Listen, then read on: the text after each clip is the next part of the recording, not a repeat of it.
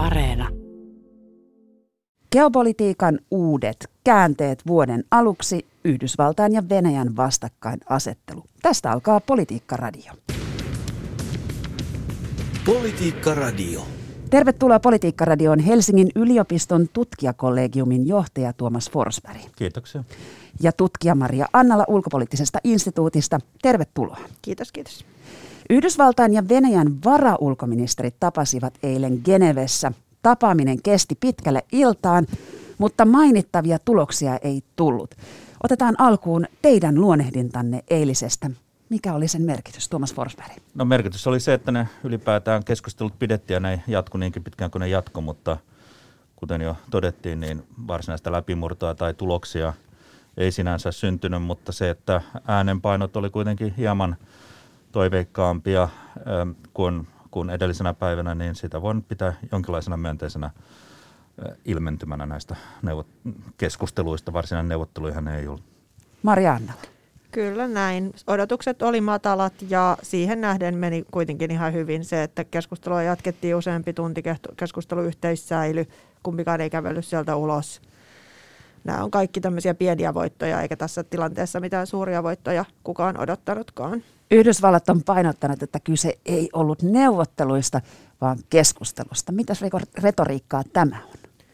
No varmaan juurikin yritetään tavallaan saada parhaat puolet monesta asiasta, eli pyritään pitämään tämä keskusteluyhteys auki, koska se on aina parempi Bidenin mielestä ja monen munkin mielestä, että jos välit menee sukset ristiin, niin on parempi, että keskusteluyhteys säilyy kuin että ei.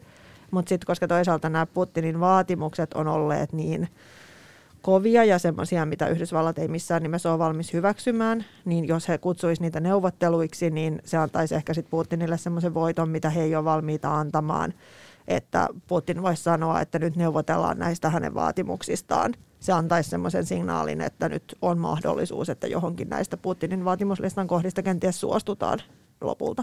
Tuomas Forsberg, eilisessä kokoonpanossa olivat läsnä maiden varaulkoministerit. Mistä tämä kokoonpano kertoo? No siitä, että kyllä se niin kuin korkeammalla tasolla käydään kuin pelkällä virkamiestasolla, mutta sitten ei olla vielä niin lähellä mitään läpimurtoa eikä tilannetta pidetä niin kriittisenä, että pitäisi lähettää presidentit paikalle. Onko tässä myös sitä, että halutaan myös sillä viestiä jotain, että paikalla on ikään kuin kakkos- tai kolmosketjua? On se mahdollista, joo. No mutta mistä itse asiassa eilen keskusteltiin? Tuomas Forsberg, mikä sinun arvojasi on?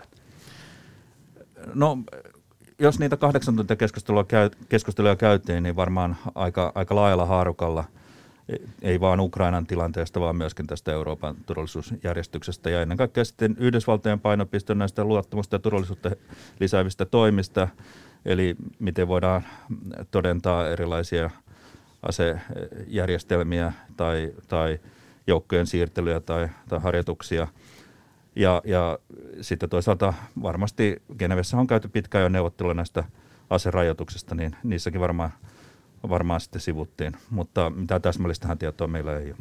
Maria Annala, oliko agendalla Ukraina vai maailmanjärjestys?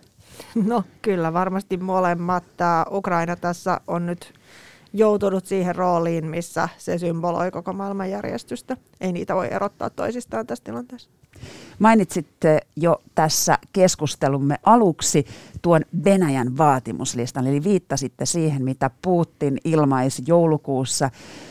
Jättimäinen lista, siellä vaadittiin, että NATO ei laajenisi enää itään, aseistusta vähennettäisiin. Tuomas Forsberg, mikä tällaisen äm, radikaalin listan merkitys tai tavoite itse asiassa oli? No se on hyvä kysymys, että että voidaan sitä ajatella, että se päästetään ulos ja julkisuuteen tällainen maksimalistinen lista, siis hyvin isot tavoitteet, joista kuvitellaankin, että niitä voida saavuttaa, jotta sitten päästään ikään kuin puoleen väliin, niin se olisi jo iso voitto. Mutta toisaalta kun näin isoja tavoitteita, joista on niin kuin hyvin vaikea lähteä liikkeelle, niin kuin tiedetään, Yhdysvallat ei halua niitä niin kuin ottaa, ottaa, että niistä ruvettaisiin jotenkin neuvottelemaan, niin ei se kyllä omiakaan ole sitten tuottamaan hyvää lopputulosta eikä lisäämään luottamusta osapuolten välillä, joiden pohjalta sitten kuitenkin pitäisi päästä, jos halutaan päästä johonkin kestävämpään ratkaisuun, niin sitten pitäisi syntyä sitä luottamusta. Ja, ja luottamusta synnytettäisiin ennemmin tällaista pienten askelten politiikalla, eikä sillä, että yhtäkkiä pläjäytettäisiin joku iso, iso sopimus. Mari Annala, miten sinä luonnehtisit tuota Putinin vaatimuslistaa joulukuulta? No jos hänen tavoitteensa oli se, että Venäjä nousee taas kansainvälisen politiikan keskustelun keskiöön ja mielletään merkittäväksi uhaksi ja peluriksi, niin siinähän on varmaan jossain määrin onnistunut, koska kyllähän nyt kaikki puhuu taas Venäjästä. Tässä välillä Yhdysvallat oli Kiina, Kiina ja Kiina linjalla, niin nyt sitten taas Venäjä onkin saanut aika paljon huomiota. Et jos niin kun, kun mulla on se käsitys, en tunne Putinin psyykkeä erityisen tarkasti, ei ole mun erikoisala, mutta mulla on se käsitys, että hänelle olisi hyvin tärkeää se, että Venäjä nähtäisi suurvaltana edelleen yhtä suurena kuin Neuvostoliitto aikoinaan, niin kovilla vaatimuksilla hän saa ainakin kaikkien huomion. Ja Krimin valtauksen jälkeen, josta nyt keväällä tulee kuluneeksi kahdeksan vuotta, niin ei ole koskaan keskusteltu näin paljon Venäjän kanssa ja Venäjästä kuin juuri nyt. Juuri näin. Eli siinä mielessä, jos tämä oli tavoite, niin hän on siinä onnistunut. Tuomas Forsberg, sinä olet tutkinut venäläisten psyykettä ja pohdintoja ja psykologiaa. Mikä Putinia nyt motivoi? No Putinin pään sisään nyt ei, ei pääse, että joudun tietysti tutkimaan hänen mm, tekstejä ja niistä rekonstruoimaan jotakin ajatuksia, mutta kyllä sieltä on tullut sellainen hyvin selkeä kuva jo itse asiassa 2000-luvun alussa, että hän on hyvin päättäväinen vahvistamaan Venäjää. Jos, jos häntä äh, petetään, niin hän rankaisee, hän haluaa toimia myöskin niin kuin ennakoivasti.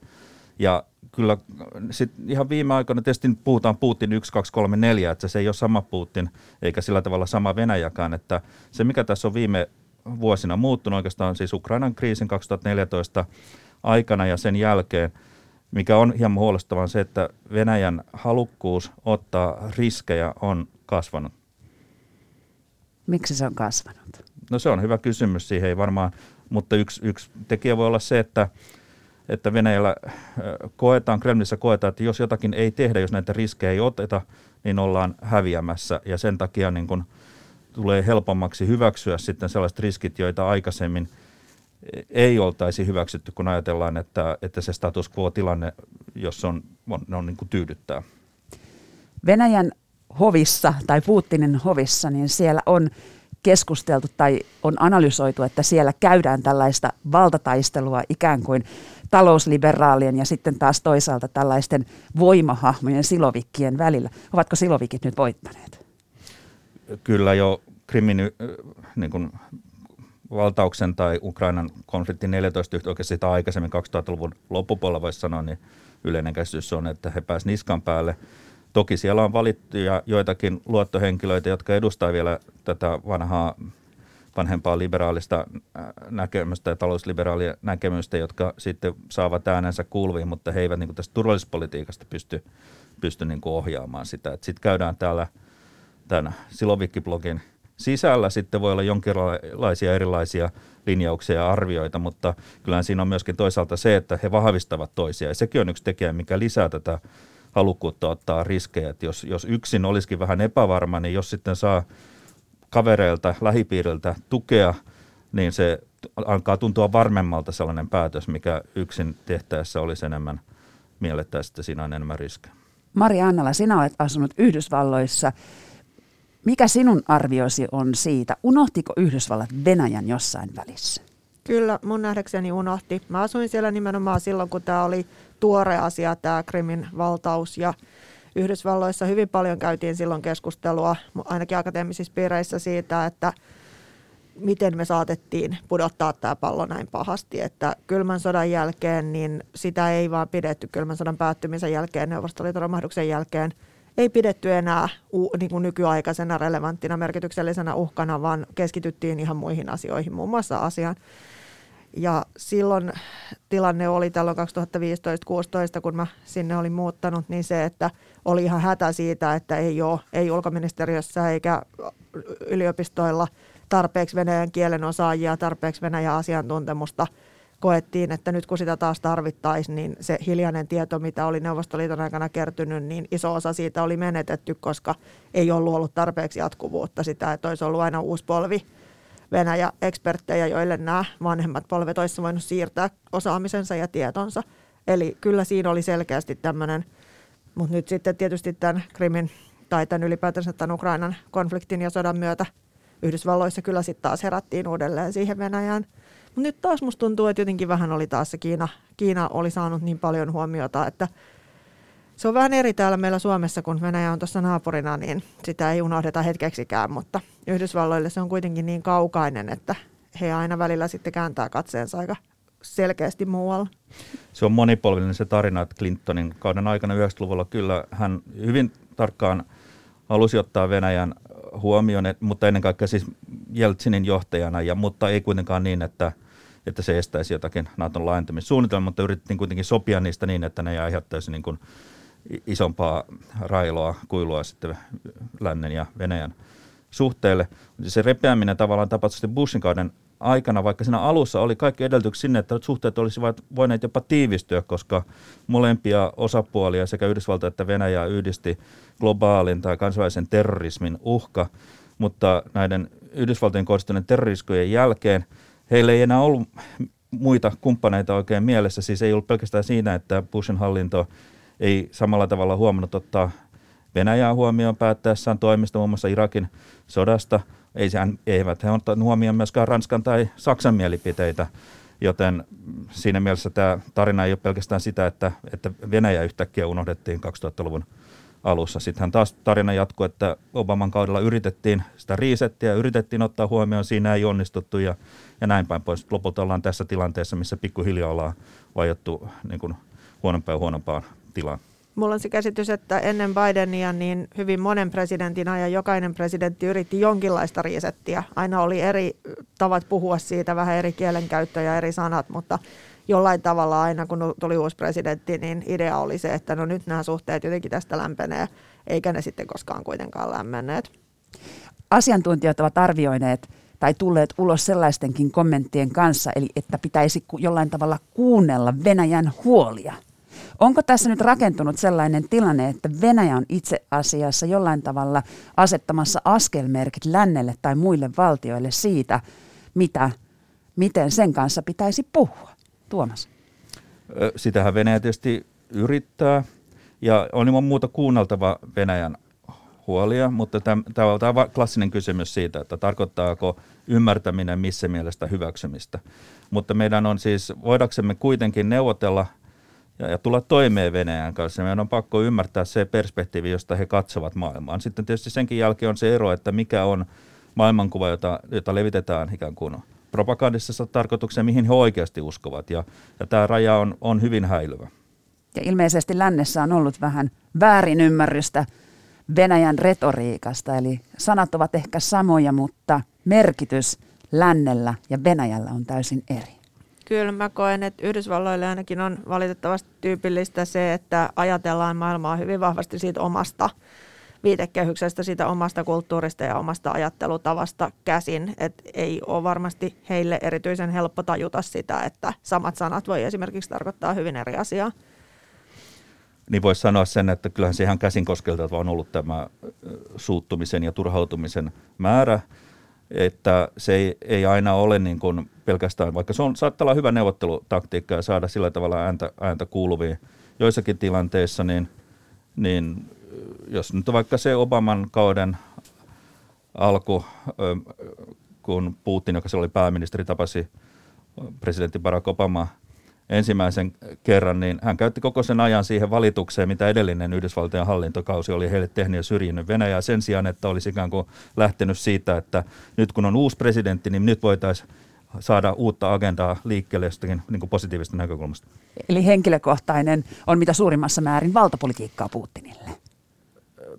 No, en ole ihan varma, mitä sillä tarkoitetaan, mutta, mutta kyllähän niin kuin Putin ei ehkä kuitenkaan samalla tavalla henkilöä näitä suhteita eikä halua, kun, kun hänellä on joitakin sitten näitä, näitä kumppanuuksia ollut läntisten johtajien kanssa, mutta, mutta mä luulen, että, että sitä nimenomaan halutaan varoa, että ne varoittavat esimerkit on ikään kuin Gorbatsov ja Jeltsin, jotka, joita pidetään, että he jotenkin oli mielissään tästä henkilökohtaisella tasolla, että heitä pidettiin hyvänä lännessä, mutta unohtivat sitten Venäjän intressien varjelun. Geneven neuvottelujen alla esitettiin arvioita, että neuvotteluista tai keskusteluista pitäisi luoda sellaiset, että Putin ei menettäisi kasvoja. Mitä ihmettä tämä tarkoittaa? No tämä on ihan perinteinen asia, kun neuvotteluja käydään, niin osapuolten on molempien osapuolten, jos halutaan päästä tulokseen, jotka ovat jollakin tavalla kestäviä, niin pitää päästä sieltä neuvotteluilta, he ovat voittaneet siinä, saaneet jotakin, jonka he voivat sitten kaupata kotimaassaan, että myöskin ulkopuolelta nähdään, että, että se, heitä ei ole nöyryytetty ja tulos on jollakin tavalla kunniallinen. Mikä se kasvojen menettämisen määrä on, kuinka tärkeää se on, tämäkin on vähän kulttuurista ja henkilöistä vaihtelua ja, ja myöskin se, että kuinka paljon mahdollisena pidetään erilaisten lopputulosten myymisenä siellä kotimaan politiikassa. Erohan on tavallaan siinä, että jos Venäjällä keskeiset tiedotusvälineet on, on Kremlin hallinnassa, niin siellä voidaan ehkä myydä erilaisia asioita voittoina. Yhdysvalloissa, jos tehdään minkäänlaisia liikahduksia siihen suuntaan, että on annettu myönnytyksiä diktaattorille, kaikki tulevat tai hyvin monet tulevat sanomaan, että tämä on München 1938 ja, ja tulevat sillä niin kuin, sitten kritisoimaan Bidenia hänen virkakautensa loppuun asti ja sen jälkeenkin. Joo. Kuinka vaikea Bidenin asema on, Mariannalla? No on hyvin vaikea ja tässä hänen edeltäjänsä ja hänen seuraajakseen pyrkivä Donald Trump niin on tunnettu siitä, että hän ei ymmärrä tätä yleisperiaatetta, että onnistunut neuvottelu on sellainen, missä kaikki säilyttää kasvonsa. Että tämähän ei ole todellakaan mitään ihmeellistä, että sanotaan, että Putin ei saa menettää nyt kasvoja, vaan se on se normi, niin kuin Tuomaskin tässä sanoi. Mutta Trump taas ei niin kuin, tätä tunnusta tai tunnu ymmärtävän ja hän selvästi niin kuin asemoi kaikki neuvottelut, mihin hän Yhdysvaltoja vei, niin sillä lailla, että se voitto on semmoinen, että heille kaikki ja muille ei mitään.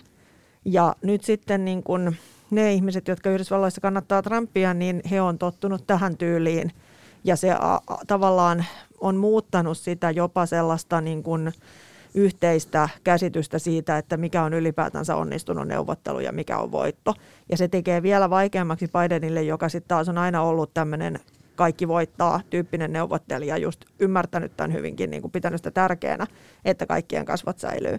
Niin nyt hän yrittää tehdä sitä muutenkin vaikeassa tilanteessa, mutta vielä sisäpoliittisesti semmoisessa ilmapiirissä, jossa iso osa kansasta onkin alkanut Trumpin esimerkin mukaisesti ajatella, että ei semmoinen ole mikään voitto, missä toista ei nöyryytetä niin kuin maanrakoon. Politiikka Radio. Politiikka Radion studiossa ovat tutkija Maria Annala ulkopoliittisesta instituutista ja Helsingin yliopiston tutkijakollegiumin johtaja Tuomas Forsberg. Minä olen Marjo Näkki. Geneven lisäksi eilen käytiin toinen keskustelu tai neuvottelu, joka ehkä saattaa olla jopa merkittävämpi lähitulevaisuuden kannalta kuin Geneven varaulkoministerien tapaaminen. Nimittäin Venäjän johtama sotilasliitto piti eilen ylimääräisen videokokouksen, ja tässä Venäjän johtamassa sotilasliitossa on kyse 20 vuotta sitten luodusta liitosta nimeltä ODKB, ja se tehtiin Varsovan liiton korvaajaksi ja vastapainoksi läntiselle sotilasliitto Natolle. Nyt tämä liitto on ensimmäistä kertaa käynnistänyt sotilallisen operaationsa Kazakstanissa presidentti Kasim Zomart Tokajevin pyynnöstä. Tämä on vähän kuin Batmanissa, samaan aikaan toisaalla. Minkälainen arvovallan lisääntyminen tämä Kasakstanin operaatio on Putinille, Tuomas Forsberg? No yleensä ajatellaan, että se on ennemminkin tuli puun takaa ja, ja häiritsinyt tätä keskittymistä tähän Ukraina-kysymykseen. Se, että ne levottomuudet Kasakstanissa on saatu hallintaan ja on voitu käyttää ensimmäistä kertaa tätä kollektiivisen turvallisuuden sopimuksen järjestöä, niin on ehkä sitten Venäjän näkökulmasta kuitenkin jonkinlainen hyvä asia.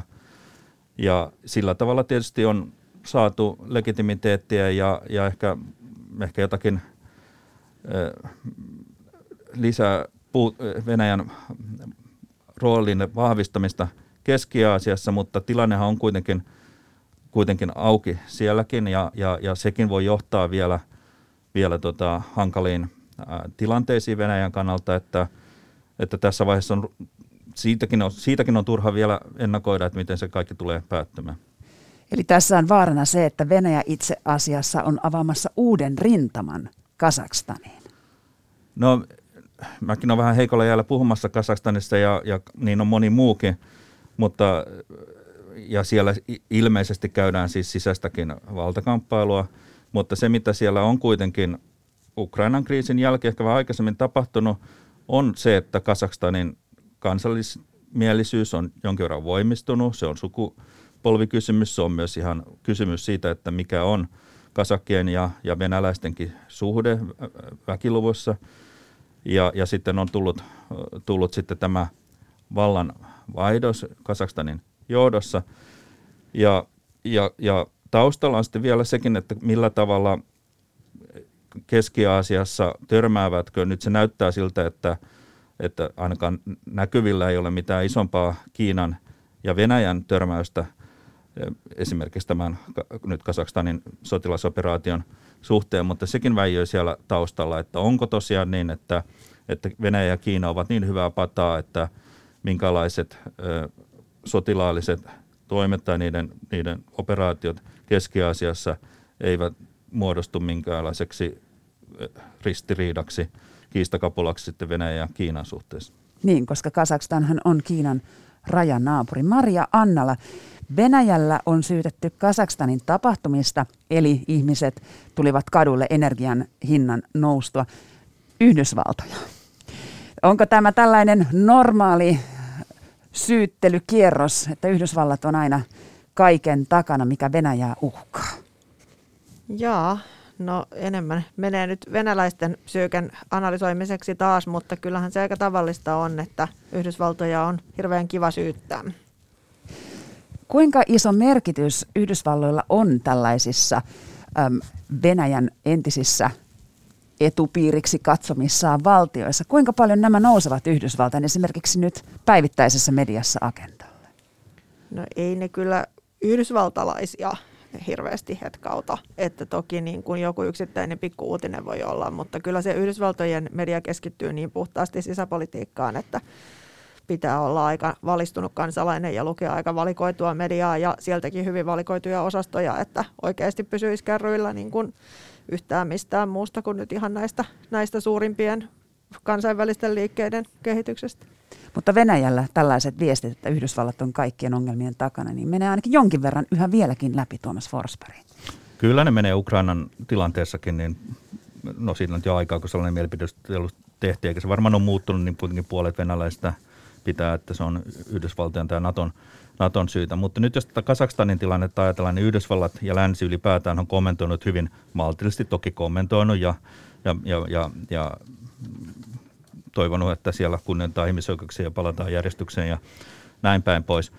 Mutta kokonaisuudessa ottaen, jos, jos länsi haluaisi kiihdyttää konfliktia, niin tämähän Kasakstanin tilanne olisi sellainen, missä sitä ainakin retorisella tasolla voitaisiin hyvin tehdä. Ja, ja nyt jos puhutaan etupiireistä, niin se tapa, millä länsi reagoi Kasakstanin tilanteeseen osoittaa, että Kasakstan de facto on Venäjän etupiirissä ja, ja sen annetaan olla niin. Ja siihen kommentoidaan samalla tapaa kuin suurin piirtein kuin kylmän sodan aikana kommentoitiin Itä-Euroopan tapahtumia. Ja siinä mielessä Ukraina on, on, on toisessa kategoriassa ja, ja, ja, ja se, sitä länsi haluaa pitää sen status quo, että Ukraina saa itse, itse päättää sitten, että miten sen hoitaa oman tulevaisuutensa. Miksi Venäjä juuri nyt hermostui Ukrainan tilanteesta? Se toi ennen joulua rajan tuntumaan sadan tuhannen sotilaan joukot. Mikä vaikutti siihen, että Venäjä eskaloi juuri nyt? No on tietysti tavallaan helppo sanoa, että on monia tekijöitä tai ainakin monia mahdollisia tekijöitä. On ensinnäkin Ukrainan kehityksen kannalta tilante- sellaisia tekijöitä, jotka, jotka johtivat, että ehkä nyt piti tilanne jotenkin ratkaista. Ennen kaikkea se, että Venäjällä oli joitakin toiveita, että presidentti Zelenskin kaudella päästäisiin etenemään tässä Itä-Ukrainan kysymystä. Ylipäätään Ukrainalaisista tämä ei toteutunut, jolloin sitten ehkä se turhautuminen lisääntyi. Huomattiin, että tämä on se tilanne, jolla nyt pitää jotakin tehdä. Siihen saattoi vaikuttaa myös se, että, että länsi koetaan nyt heikommassa asemassa kuin mitä se aikaisemmin oli monestakin syystä. Ja sitten onkin Venäjän sisäpoliittisia tekijöitä, jotka ehkä johtaa siihen, että, että nyt on tarve toimia jollakin tavalla, jotta, jotta saadaan tilannetta ratkaistua tai vietyä eteenpäin. Kuinka iso merkitys sillä on, että Ukraina on kyennyt aseistamaan itseään? viime vuoden puolella nähtiin tällainen turkkilaisvalmisteisen miehittämättömän lennokin tekemä ilmaisku Venäjän ilmaaseistukseen. Ensimmäistä kertaa sitten Malaysian Airlinesin pudottamisen Ukrainan, Itä-Ukrainan sodan aikana. Niin, no tämä on yksi niitä tekijöitä, joita venäläistä on ainakin spekuloitu, että, että johtaa, johti tämän tilanteen kärjistymiseen, jos alettiin pelätä, että Ukraina voisi näillä uusilla aseistuksilla jotenkin ottaa takaisin haltuunsa Itä-Ukrainan osia tai käyttää sitä venäläisvähemmistöä tai siellä vallassa olevia johtajia tai osapuolia vastaan. Mutta Ukrainan sotilainen kykyhän on vahvistunut tämän 2014 jälkeen, mutta silti puhutaan aika pienistä marginaaleista, että jos, jos oikeaan sotilaalliseen yhteenottoon jouduttaisiin, niin, niin ei, ei siinä konfliktin voitteesta sinänsä olisi epäselvyyttä, mutta kyllä se kustannuksia, sotilaallisia kustannuksia kuitenkin on sitten lisäämässä Venäjälle, jos, jos päädytään siihen, että konflikti aloitettaisiin. Ja tätä taustaa vasten monet ajattelee kuitenkin, että olisi epätodennäköistä, että Venäjä oikeasti lähtisi laajamittaisempaa sodankäyntiin Ukrainassa. Maria Annala, kuinka paljon Yhdysvallat tukee Ukrainaa?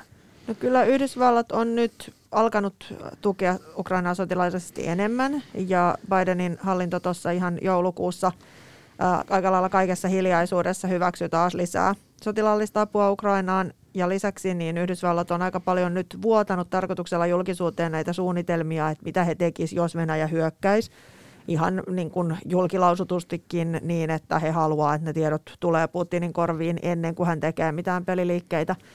Ja siinä myös niin Yhdysvallat on varustautunut siihen, että ukrainalaiset kävisivät tämmöistä niin kuin sissisotaa käytännössä Venäjää vastaan vielä pitkään, vaikka Venäjä, jos Venäjä miehittäisi Ukrainan tai osia Ukrainasta, niin yhdysvaltalaiset on niin kuin varustautunut tukemaan tätä sissisotaa mistä toki on kokemusta Ukrainan ja Venäjän välillä aina 50-luvulla saakka. Niin, ja jos tota sen Yhdysvaltojen aseavun ja halu asettaa johonkin raameihin, niin se on noin pyöreästi kymmenesosa Ukrainan sotilasbudjetista, ja Ukrainan sotilasbudjetti on niin Suomen koko luokkaa.